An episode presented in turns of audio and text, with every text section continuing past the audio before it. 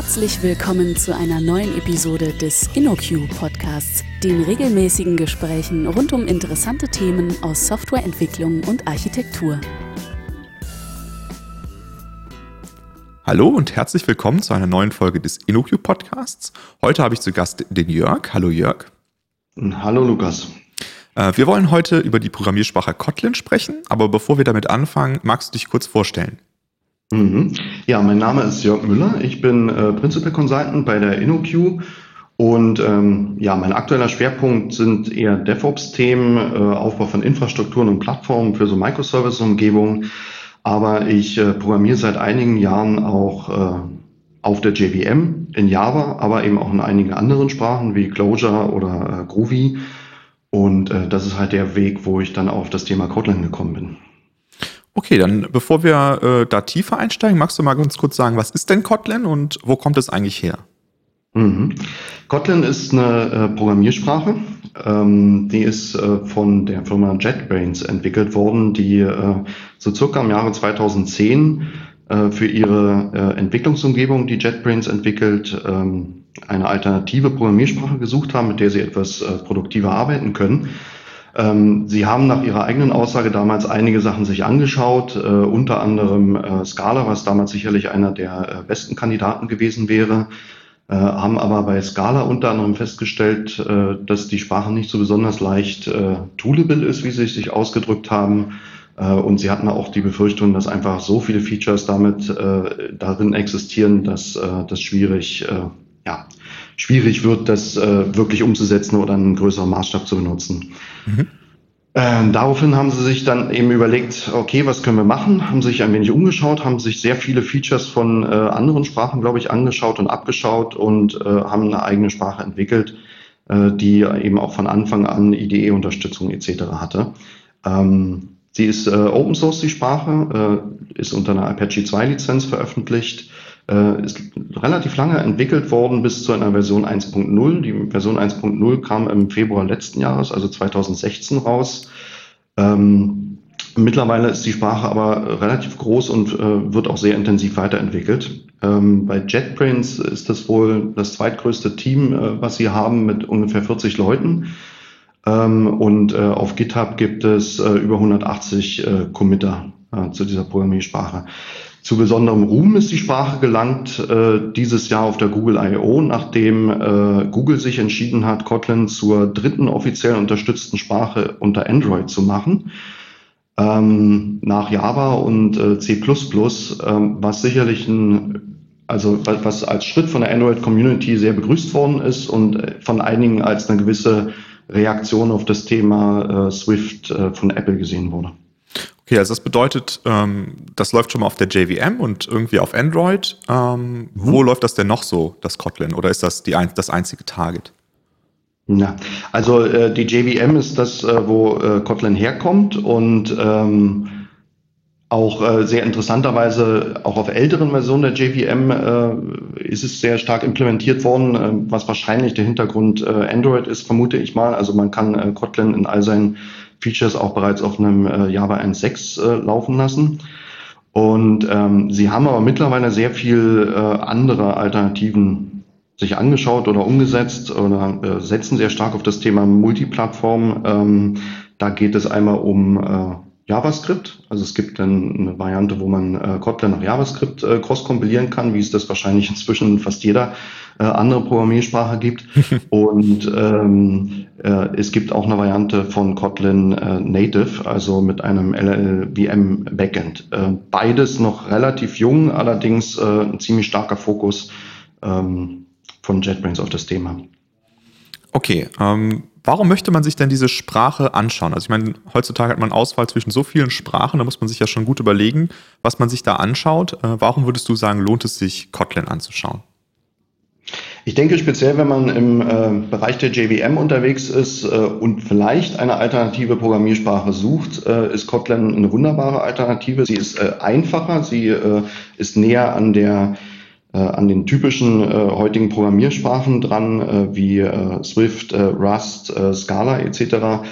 ähm, bietet dabei aber gleichzeitig eine sehr, sehr schöne Interoperabilität mit Java, ähm, hat einen hervorragenden IDE-Support und äh, läuft eben auch noch auf äh, den alten äh, Versionen äh, von der JVM. Also alles in allem denke ich, wenn man bisher den Schritt noch nicht gewagt hat, sich eine andere Sprache dort anzuschauen, ist das eine Sprache, vor der man äh, nicht halt machen sollte. Alles klar. Ähm, und dann lass uns doch jetzt mal ins Detail gehen. Also was für Features hat denn Kotlin und was macht sie vielleicht besonders? So im äh, Vergleich zu anderen Programmiersprachen oder auch insbesondere mhm. im Vergleich zu Java, wo es ja dann eine Alternative zu bildet. Ja, genau. Also vor allem der Vergleich zu Java ist hier interessant, glaube ich, weil äh, viele von den Features, äh, die ich jetzt aufzählen werde, wird man von moderneren Programmiersprachen bereits kennen. Ähm, also ein Trend, den wir ja auch von äh, Scala schon kennen, ist, dass äh, diese Sprache sehr stark auf Type Inference setzt. Äh, mir fällt gerade ein, wir haben, glaube ich, noch nicht erwähnt, dass äh, Kotlin eine statisch getypte Programmiersprache ist. Mhm. Ähm, sonst würde das sicherlich keine Rolle spielen, aber durch das Thema Type Inference äh, bekommt man dort eben eine ähnliche Kompaktheit des Codes hin und eine ähnliche ähm, äh, Einfachheit, das Ganze zu schreiben, wie man das von dynamischen Programmiersprachen kennt. Ähm, es gibt äh, Dinge wie Top-Level-Funktionen. Man muss also, wenn man einfach nur eine Funktion haben möchte, nicht zwangsläufig das Ganze wieder in eine Klasse einpacken. Ähm, das machen sie äh, auch sehr geschickt äh, mit der Implementierung auf der JVM. Also man kann das Ganze dann trotzdem relativ leicht aus Java heraus aufrufen, weil es eigentlich nur statische Methoden sind. Ähm, man kann sehr kompakt äh, Klassen definieren. Äh, auch das etwas, was man von zum Beispiel Scala oder Groovy bereits kennt, äh, was diese Sprache sehr geschickt übernommen hat. Ähm, das heißt, um eine, ähm, ein einfaches Pojo zu definieren, äh, schreibt man im Prinzip einfach nur Class, äh, den Namen und in Klammern dahinter die äh, Properties, die man benötigt.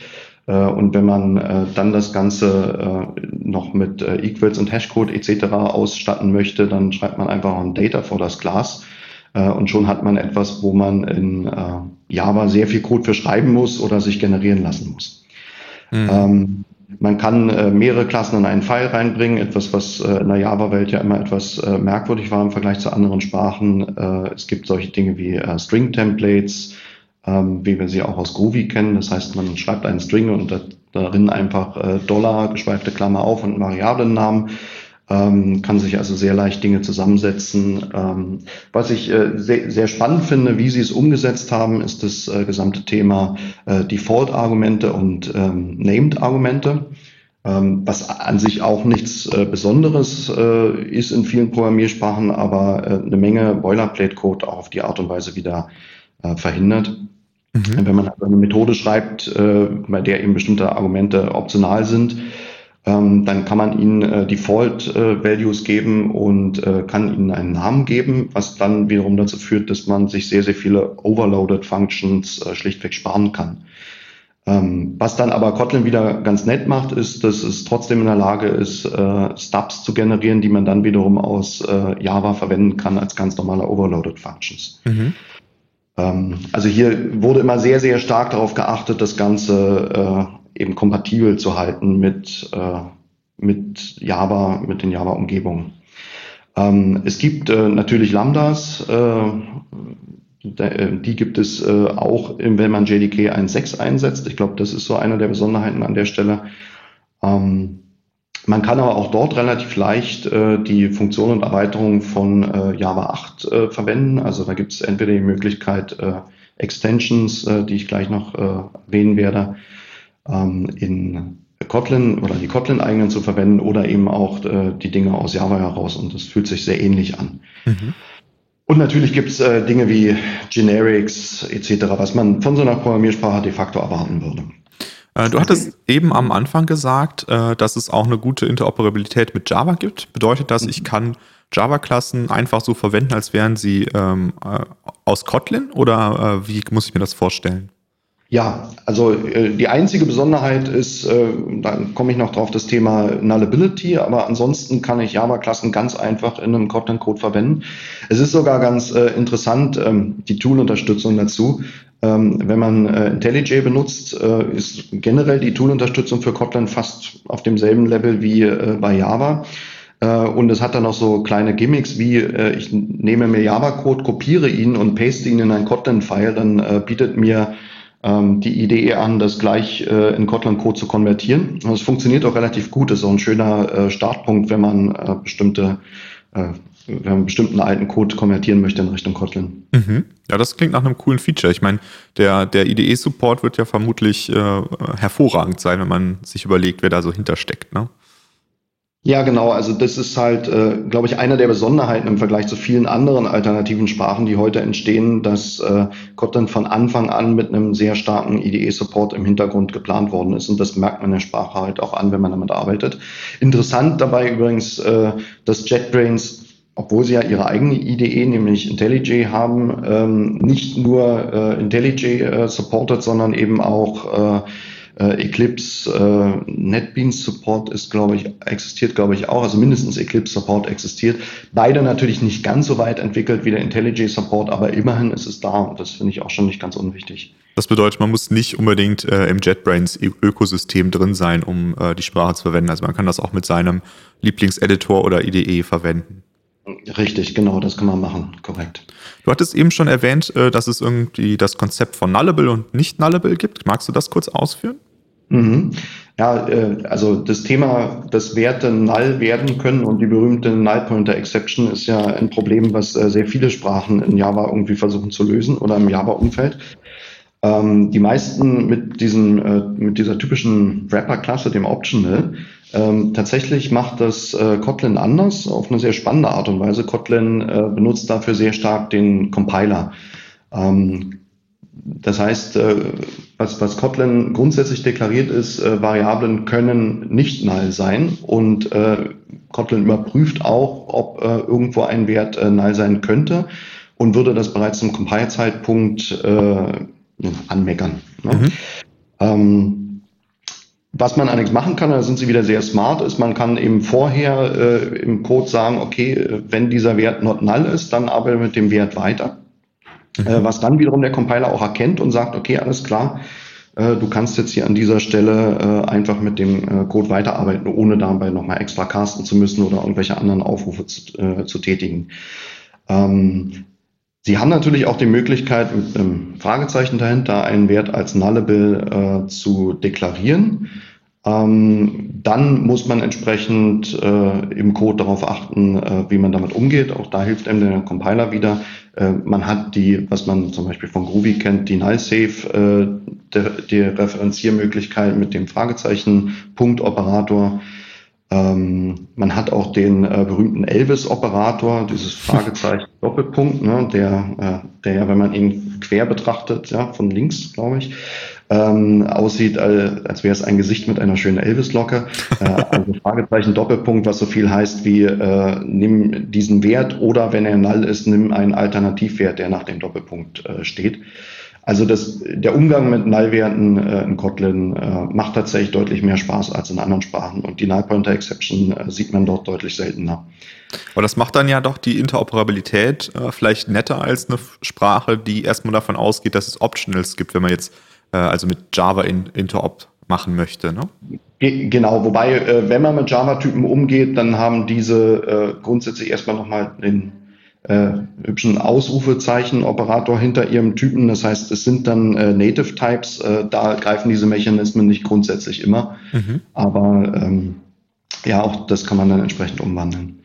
Cool. Äh, dieses äh, Thema mit den if-Abfragen und der Compiler-Unterstützung ist auch sehr schön äh, im Zusammenhang mit Casts gelöst. Das äh, fand ich auch sehr nett. Ähm, ich, kann, ich kann also auch auf einen expliziten Cast verzichten, wenn ich äh, vorher äh, abfrage, ob eine Variable von einem bestimmten Typ ist. Mhm. Ähm, in einer einfachen if-Clause, dann äh, stellt der Compiler entsprechend genauso fest, äh, jawohl, äh, das ist jetzt offensichtlich dieser Typ, äh, also muss dann nicht nochmal ein expliziter Cast davor stehen, sondern ich kann die Variable dann einfach so benutzen, als wäre sie von diesem Typ. Das finde ich, haben sie sehr schön äh, gelöst an der Stelle. Mhm. Genau. Mhm. Du hattest eben auch äh, kurz schon diese Extensions erwähnt. Magst du kurz erklären, was das bedeutet? Ja, ähm, was äh, man ja auch schon von äh, Groovy oder Scala kennt, ist die Möglichkeit, ähm, vorhandene Typen zu erweitern um weitere Funktionen, was äh, äh Kotlin auch sehr umfangreich äh, tut mit äh, klassischen äh, JDK-Klassen, äh, also vor allem im äh, Bereich von Listen. ähm, oder generell Collections. Mhm. Was wäre da jetzt so ein ähm, Beispiel? Also ähm, um was wurde das, wurden die erweitert? Dinge, wie wir sie schon aus äh, Java 1.8 kennen, zum Beispiel ein For Each oder äh, ein, eine Filterfunktion, eine Map-Funktion, mhm. also die typischen Higher-Level-Functions. Okay, cool. Ähm, haben sie äh, eingebaut, aber eben auch schon für ein JDK 1.6 nutzbar. Ähm, was vielleicht ganz äh, interessant ist an der Stelle, um die äh, manchmal damit zu erwartenden Probleme zu vermeiden, haben sie eine ganz äh, spannende Variante gewählt, äh, das zu implementieren. Äh, diese Extension Functions sind eigentlich nichts weiter als äh, statische Methoden, die als ersten Parameter den entsprechenden, äh, das entsprechende Objekt bekommen. Ähm, so dass man sie A auch aus Java heraus aufrufen kann, nur nicht ganz so bequem wie aus Kotlin heraus. Und B hat das eben auch zur Konsequenz, dass man bestimmte Dinge, die vielleicht auch gefährlich werden im Zusammenhang mit Extensions, nicht machen kann, wie eben zum Beispiel auf interne ähm, Werte eines entsprechenden Objektes zugreifen. Also private Funktionen aufrufen zum private Beispiel. Funktionen aufrufen, äh, private Member ändern etc. Das kann man eben nicht. Mag man jetzt sagen, gut, dann ist es ja eigentlich keine richtige Extension-Funktion. Ich persönlich äh, glaube, das ist äh, eine sehr weise Entscheidung, weil man eben genau eine ganze Reihe von Problemen damit umgeht. Ja, das äh, klingt auf jeden Fall sinnvoll. Also ich meine, das gibt einem so diese grundlegende Fähigkeit von diesem in Anführungsstrichen Monkey Patching, was man ja aus äh, mhm. verschiedenen dynamischen Programmiersprachen kennt, aber so ein bisschen äh, mit ähm, Sicherheitsgurt, sage ich mal, ne? dass, dass man halt nicht einfach alles Beliebige tun kann. Genau, so in etwa. Und wenn das Ganze dann äh, auch noch äh, über Generics äh, gelöst wird, was es, äh, was ja an der Stelle getan wird, ähm, dann äh, ist es auch sehr mächtig. Also man kann ähm, mit ein oder zwei kurzen Funktionen quasi sehr viele Objekte gleichzeitig erweitern. Ähm, und sehr, sehr mächtige äh, Funktionen hinzufügen, die dann wiederum äh, von der Tool-Unterstützung trotzdem auch erkannt werden und äh, gleich mit angezeigt werden in der Code Completion etc. Mhm. Etwas, was man auch nicht unbedingt von jeder Sprache so kennt. Und man schreibt dann eine Extension pro Klasse oder schreibt man die für eine Instanz oder ähm, also kann ich auch eine einzelne In Objektinstanz erweitern oder erweitere ich immer eine ganze Klasse? Wie, wie läuft das ab? Äh, du erweiterst normalerweise Klassen beziehungsweise Typen. Mhm. Ja? Also, und wie gesagt, das können dann auch nochmal generische Typen sein. Äh, du erweiterst nicht einzelne Instanzen. Mhm. Nein. Okay. Ähm, ich hatte auch gehört, dass äh, Kotlin sehr gut ist mit DSLs und dass es da auch irgendwie mhm. äh, nette Verwendungen von gibt. Äh, was macht es da so attraktiv? Mhm. Ähm, ja, Kotlin hat äh, eine ganze Reihe von Features, die, glaube ich, speziell dafür gedacht sind, äh, um sehr gute und leichte DSLs zu schreiben, die dann eben trotzdem noch statisch tool unterstützt sind. Und das kann es in der Tat ganz gut. Da gibt es so einige Dinge wie äh, die sogenannte Receiver Class. Das äh, geht ein bisschen in die Richtung von den Extensions, die ich gerade angesprochen habe. Man kann also äh, ein, ein äh, Objekt äh, übergeben äh, einer Methode und dann werden alle Aufrufe, die in dem ähm, Quelltext drinstehen, quasi auf dieses Objekt angewendet. Mhm. Ähm, es ist schwierig zu beschreiben, das äh, auf Audioebene. Ich kann das nur empfehlen, sich einfach mal anzugucken. Das führt dann dazu, dass man zum Beispiel eine Apply-Methode hat, die man äh, auf ein Objekt anwenden kann, wo dann sämtliche äh, Aufrufe, die da drin stehen, ähm, am Ende nur auf dieses Objekt angewendet werden, ohne dass ich das jedes Mal wiederholen muss. Also mir dadurch sehr, sehr viel Boilerplate sparen kann. Ich habe Dinge wie Operator Overloading, allerdings nur für vor, vorab definierte Operator. Also ich kann keine eigenen Operator erfinden. Ähm, dabei kann ich auch Infix-Operatoren äh, verwenden, also die, na, also zwei plus zwei, das Plus äh, dazwischen als Infix kann ich ersetzen. Mhm. Ähm, all diese Dinge geben mir sehr viele Werkzeuge an die Hand, um eine eigene äh, DSL zu schreiben. Wenn man das Ganze dann eben auch noch mit Generics ähm, kombiniert, dann kommt man in eine ähnliche Leistungsfähigkeit, wie man sie vielleicht von den Groovy-Bildern äh, kennt, äh, mit denen man, was weiß ich, XML oder HTML gestalten kann. Oder ein schönes Beispiel im Kotlin-Umfeld ist das äh, Exposed äh, Framework, was auch von JetBrains geschrieben worden ist. Das ist ein äh, Framework zur äh, Steuerung von Datenbanken, also für Datenbankabfragen etc. Und da schreibt man eben einfach Transaction, geschweifte Klammer auf. Äh, da drin schreibt man dann Create für ein Tabellenobjekt und äh, die Selects etc. Also sehr natürlich hintereinander weg. Kann ich nur empfehlen, wer ein bisschen mit äh, Datenbankzugriffen zu tun hat, sich das mal anzuschauen. Ähm, wirkt sehr schön und ich glaube, das ist auch eins der Einsatzfelder, wo ich heute sagen würde, Äh, wenn ich sowas wie eine Internal DSL gestalten oder schreiben möchte und das Ganze auch gerne auf der JVM machen will, äh, ist Kotlin, glaube ich, äh, das erste, wo ich hingucken würde. Das klingt auf jeden Fall sehr cool. Ähm, was, wie ist das denn, wenn ich jetzt so ein Kotlin-Projekt bauen möchte? Benutze ich da existierendes Tooling oder muss ich mir was Neues angu tun, äh, angucken? Ähm, benutze ich da Make oder vielleicht sowas wie And? Äh, wie, wie, sieht das aus? Mhm. Also äh, ich weiß nicht, ob Make funktioniert. Wahrscheinlich wird es da auch eine Möglichkeit geben. äh, ARM funktioniert tatsächlich. Ähm, also äh, sie, sie sind da sehr äh, kompatibel mit der klassischen Bildwelt von Java. Das heißt, es gibt Maven-Plugins, es gibt äh, sehr gute Gradle-Plugins, äh, es gibt auch Plugins für Arndt. Das heißt, ich kann, ähm, wenn ich ein Kotlin-Projekt bauen möchte, mich sehr gut in meine vorhandene Java-Umgebung einfügen. Äh, es gibt auch zumindest ein äh, Kotlin-inspiriertes oder Gradle-inspiriertes äh, Build-Tool auf Kotlin-Basis, das nennt sich äh, Cobalt. Ähm, ich weiß nicht, wie verbreitet das tatsächlich ist. In den meisten Fällen, äh, wo ich äh, Kotlin-Builds sehe, sind sie eher in Gradle oder Maven. Ähm, und sie Genau. Äh, Gradle übrigens interessanterweise äh, ist äh, auch hingegangen und hat äh, die DSL-Features von Kotlin benutzt, um eine eigene Gradle äh, DSL äh, in Kotlin zu schreiben, mhm. anstelle der Groovy DSL, die Gradle normalerweise benutzt. Äh, spannendes Projekt, äh, ist, glaube ich, inzwischen relativ weit fortgeschritten. Wir werden sehen, ob das äh, möglicherweise sogar das klassische äh, Groovy Gradle ablösen wird. Denn immerhin hat es auch wieder den Vorteil, äh, statisch, typsicher und äh, mit entsprechender Toolunterstützung zu funktionieren, was sicherlich ein Benefit für die Gradle-Welt ist. Aber das bedeutet, ich könnte auch ein reines Java-Projekt, wenn ich das möchte, mit dem mit der Kotlin Gradle ähm, Sprache benutzen und äh, könnte mein Projekt bauen, wenn, wenn ich das als einfachen Einstieg oder so mal ausprobieren möchte.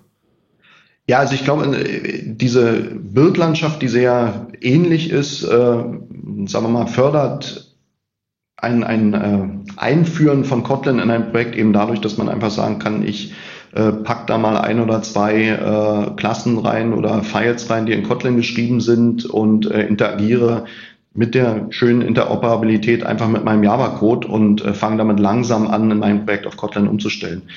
Äh, das ist, äh, also äh, Apple macht das mit Objective-C und äh, Swift äh, sehr ähnlich, was ich gesehen habe. Und ich glaube, dass das auch hier ein sehr guter Weg ist, um zum Beispiel in eine Migration reinzugehen in Richtung Kotlin, genau. Okay, das heißt also, so ein Mischprojekt ist was ganz Übliches und äh, das funktioniert auch schon äh, für umfangreichere Projekte und nicht nur so Spielprojekte, sondern wenn ich jetzt eine gewachsene Anwendung habe, die in Java geschrieben ist, dann hätte ich durchaus die Möglichkeit, äh, da schrittweise Sachen rauszuziehen und zu modernisieren in Kotlin. Ich denke, das wäre ein guter Ansatz, äh, das zu fahren. Äh, dass es in jedem äh, großen Java-Projekt problemlos funktioniert, möchte ich jetzt hier nicht so behaupten. okay, okay. Eins, was vielleicht vorher schon relativ problemlos gebaut werden konnte, ist ja, dann vielleicht auch. Ja, ich denke schon. Okay. Ich denke, es sollte nicht allzu schwer sein, das zu tun, genau. Okay, und wie, wie muss ich mir das Ökosystem vorstellen? Es ist ja eine relativ neue Sprache. Wie sieht das Ökosystem aus? Kann ich darin schon alles kriegen, was ich brauche oder fehlen da viele Sachen? Wie funktioniert mhm. das so? Na, der eine spannende Aspekt, den man da immer wieder vorneweg stellen muss, ist eben äh, die, die leichte Möglichkeit, Java-Frameworks äh, zu benutzen. Ähm, was wir zum Beispiel auch noch nicht erwähnt haben, ist, äh, wenn es um Collections geht, benutzt äh, Content auch die ganz normalen Java-Collections im Gegensatz zum Beispiel zu Scala. Ähm, was vielleicht auch Nachteile in der Performance oder in der, funktionale, äh, in der funktionalen Programmierung hat, aber äh, gleichzeitig den Vorteil hat, dass ich nichts konvertieren muss, wenn ich äh, eine Java-Bibliothek benutze. Das heißt, grundsätzlich äh, kann ich mit Kotlin sofort loslegen, weil ich eben alles benutzen kann, was ich aus der Java-Welt kenne. Mhm. Äh, es gibt natürlich eine ganze Reihe von äh, neuen Dingen, die da jetzt gerade entstehen. Sehr, sehr viel entsteht natürlich im Android-Umfeld. Das ist, glaube ich, klar, dadurch, dass das natürlich im Moment der äh, größte Markt ist. Äh, aber es gibt auch äh, viele andere Dinge. Äh, es gibt ein paar Web-Frameworks, äh, die Kotlin eigen entstehen, die auch eben die DSL-Features benutzen. Äh, da wäre Ktor zum Beispiel, was ähm, JetBrains mitentwickelt hat, oder HTTP4K, was äh, wiederum auch eigentlich nur ein Wrapper ist über eine ganze Reihe von äh, etablierten Java-Frameworks, äh, was äh, ein Ansatz ist, den man sehr häufig sieht in der Kotlin-Welt. Mhm. Das heißt, da wird dann eben kein eigener HTTP-Server entwickelt, sondern da wird ein Jetty oder ein Netty oder ein Vertex benutzt. Das kann man oftmals sogar noch konfigurieren. Ähm, und äh, oben drüber wird halt die Syntax äh, gesetzt, die das Ganze dann zu typischem Kotlin macht. Mhm. Ähm, was äh, auch inzwischen recht äh, umfangreich ist, ist der äh, Support äh, von Spring äh, für Kotlin in Spring 5 oder auch in Spring Boot. Also man kann zum Beispiel auch ganz normal auf die Spring Boot Starter-Seite gehen und statt äh, Java als Sprache Kotlin auswählen und bekommt ein Kotlin Spring Boot Projekt gebootstrapped sozusagen. Mhm. Ähm, das ist also auch in der Richtung tut sich sehr, sehr viel äh, dazu. Ähm, ein anderes interessantes Framework, wo ich äh, letztens auch einen, einen, Podcast noch dazu gehört habe von, äh, also Talking Kotlin kann man nur empfehlen, wer sich da weiter äh, äh, beschäftigen möchte mit dem Thema. Ähm, die haben dort das Thema Tornado FX besprochen. Ähm, für die Leute, die tatsächlich äh, Java für den Desktop oder auf einer Java-Basis für den Desktop entwickeln möchten, äh, bietet sich heutzutage äh, Java FX logischerweise an. Ähm, Swing ist, glaube ich, nicht mehr so populär. ähm, und äh, für dieses Java FX hat eben Tornado FX einen sehr schönen Wrapper oben drüber geschrieben, der äh, das deutlich leichter nochmal benutzen lässt. Und ähm, ich vermute äh, auch sehr gut und sehr produktiv äh, Desktop-Applikationen erstellen kann. Mhm. Eigene Erfahrung habe ich damit nicht, aber ich kann die, äh, die, die Beschäftigung damit auch mal empfehlen. Also das bedeutet auch, die Akzeptanz äh, äh, von äh, Kotlin ist ziemlich groß, wenn jetzt äh, ein relativ großes Framework wie Spring äh, da direkt jetzt schon Support für anbietet. Ähm, da scheint ja. ja. die Community offen für zu sein, sage ich mal. Ne? Ja, also ich denke, äh, im Android-Bereich steht es völlig außer Frage, dass es Kotlin eine ganze Weile weitergeben wird, ähm, weil es gibt dann nicht wirklich viele Alternativen zu Kotlin. Ähm, Im äh, Bereich der Java Backend-Entwicklung äh, hoffe ich ehrlich gesagt, dass da noch etwas mehr passieren wird. Ich finde die ersten Ansätze und den Support durch Spring Framework äh, sehr gut an der Stelle. Ähm, ich glaube, dass äh, Kotlin an der Stelle noch deutlich mehr benutzt werden könnte. Mhm. Ähm, wenn, wenn jetzt äh, die Zuhörer so ein existierendes Java-Projekt haben, würdest du den denn ans Herz legen, äh, sich dann mal ähm, äh, Kotlin anzuschauen? Äh, oder welche Rahmenbedingungen müssten da stimmen, damit du das empfehlen würdest? Was, was, wo siehst du da den, den Use Case oder den ähm, ja, optimalen mhm. Case, sage ich mal? Mhm. Also äh, ich glaube, anschauen schadet an der Stelle auf jeden Fall gar nichts. Mhm. Ähm, ich denke, Kotlin ist besser als andere Alternativen, die wir auf der JVM bisher kennengelernt haben, äh, dazu geeignet, in äh, sagen wir mal, einer Umgebung mit Entwicklern, die vielleicht bisher nur Java gemacht haben und äh, den Schritt noch nicht gewagt haben, eine neue Programmiersprache zu äh, nutzen, äh, in einer solchen Umgebung tatsächlich eine neue Programmiersprache einzuführen, weil die Einarbeitung ist recht leicht. Also die Sprache ist deutlich weniger komplex als zum Beispiel Scala. Äh, die Tool-Unterstützung ist hervorragend. Äh, das heißt, man kann mit den gewohnten Tools arbeiten, man kann mit den gewohnten Libraries arbeiten. Ähm, das heißt, wenn man äh, vor der Wahl steht, in einer Java-Infrastruktur ähm, einfach mal eine alternative Programmiersprache zu nehmen und auszuprobieren, ob diese ähm, besser geeignet ist äh, oder äh, einen effektiver entwickeln lässt, dann ist Kotlin im Moment, glaube ich, die beste Wahl. Mhm. Ähm, und äh, spätestens, wenn man tatsächlich äh, Use Cases hat, wo man äh, sowas wie interne DSLs benutzen wollte, also irgendwelche Regel-Engines, die man vielleicht implementieren möchte und wo man jetzt nicht irgendetwas Vorhandenes verwenden kann, ähm, spätestens dort äh, würde ich es einem auf jeden Fall ans Herz legen, sich damit zu beschäftigen. Hm, klingt ja auf jeden Fall sehr vielseitig, ne? also kann man an vielen Stellen äh, verwenden. Äh, wenn sich jetzt die Zuhörer ähm, für mehr dafür interessieren, ähm, welche Literatur oder Webseiten oder so würdest du ihnen ans Herz legen, die man sich da mal anschauen sollte? Also es gibt äh, eine Reihe von Büchern zum Thema Kotlin. Ich persönlich kann äh, Kotlin in Action äh, sehr empfehlen. Ähm, das ist sehr, sehr gut geschrieben und auf einem sehr aktuellen Stand. Ähm, man kann natürlich äh, sich die Webseite selbst anschauen, also kotlinlang.org. Äh, dort hat man auch wunderbar die Möglichkeit, äh, Kotlin einfach mal direkt live auszuprobieren. Äh, JetBrains hat dort äh, auch sogar eine recht gute Web-IDE äh, installiert oder am Laufen die ich mir manchmal auch so wünschen würde, ehrlich gesagt. Ähm, und äh, was auch noch eine sehr schöne Seite ist, um mal einen Überblick zu bekommen, welche äh, Frameworks existieren eigentlich, welche weiteren Ressourcen existieren, ist äh, Kotlin.link.